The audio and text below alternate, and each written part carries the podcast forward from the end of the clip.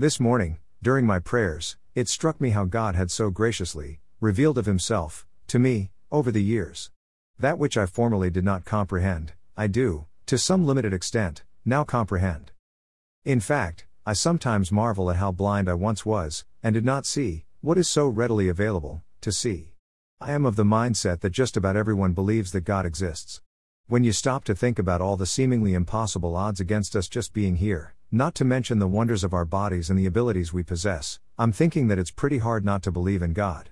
Disorder doesn't create amazing complex interdependent order all by itself. The code in our DNA and the processes they orchestrate don't assemble themselves, all by itself. It just doesn't work that way. And the more that we learn, the more complex all that we see around us is being continually revealed. But believing in God and honestly seeking to know Him are not one and the same thing. In fact, there are many who clearly state that they do not believe that God exists, or they may say that they think He exists but they do not wish to know Him, because of the consequences of doing so. So they can do one of two things they can deny that He exists, followed by a torrent of reasons why this is so, or they can say they believe that God exists, but that they do not wish to know Him. And obviously, to this very day, there are many that belong to one of those two ways of thinking.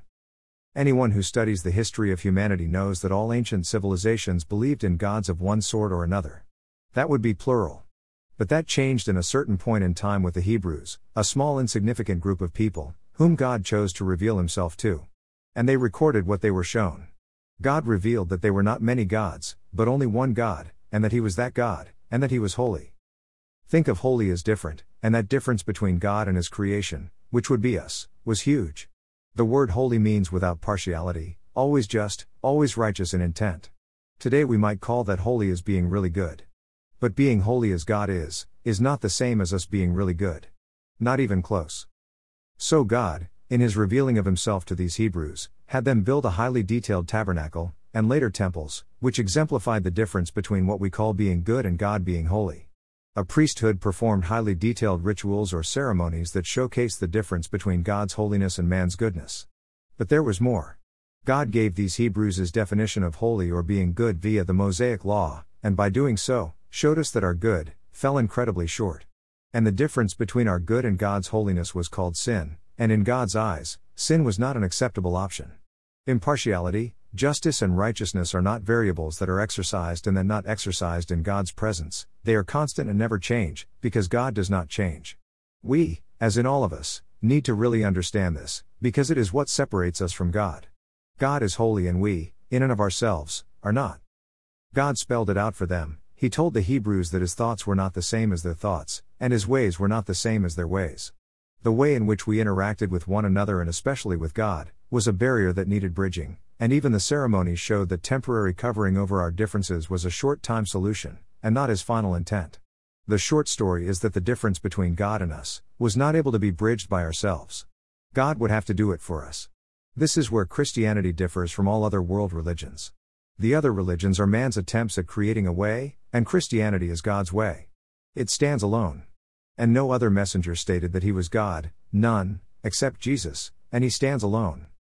And throughout the records that the Hebrews recorded, God tells them of a coming Redeemer, a Redeemer who will be God Himself, in a fleshly body, who will be the promised Messiah, the chosen one, to do for them what they in themselves could not do. God tells them when He will arrive, where He will be born, and that His kingdom will be never ending. And that He and He alone will perfectly exemplify the Mosaic Law, fulfilling it. That Redeemer spoken of, of course, is Jesus, the Son of God. This is the same Jesus who fed multitudes with next to nothing, who healed the lame and sick, who raised others from the dead, who commanded the elements and gave himself on a cross, for us, and rose triumphantly from the dead three days later, as Jesus himself foretold would happen. This is the same Jesus who said that we who believe in God and believe in him, must be born again to enter into his kingdom. We're not talking about what we may call being good. We're not talking about lip service where we may recite written words and then walk away as if nothing has changed. If you don't grasp that, you're missing the pointers of the tabernacle, the Mosaic law, and the need for God to do for us what we in and of ourselves can never do. These are the words spoken by Jesus himself, as recorded by the Apostle John in John 3:16 20 NASB. For God so loved the world, that he gave his only Son, so that everyone who believes in him will not perish, but have eternal life. For God did not send the Son into the world to judge the world, but so that the world might be saved through him. The one who believes in him is not judged, The one who does not believe has been judged already, because he has not believed in the name of the only Son of God. And this is the judgment, that the light has come into the world, and people love the darkness rather than the light, for their deeds were evil. For everyone who does evil hates the light, and does not come to the light, so that his deeds will not be exposed.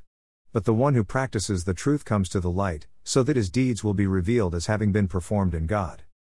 Many years ago, I began my journey of believing in Jesus and trying to walk with him. It did not go well.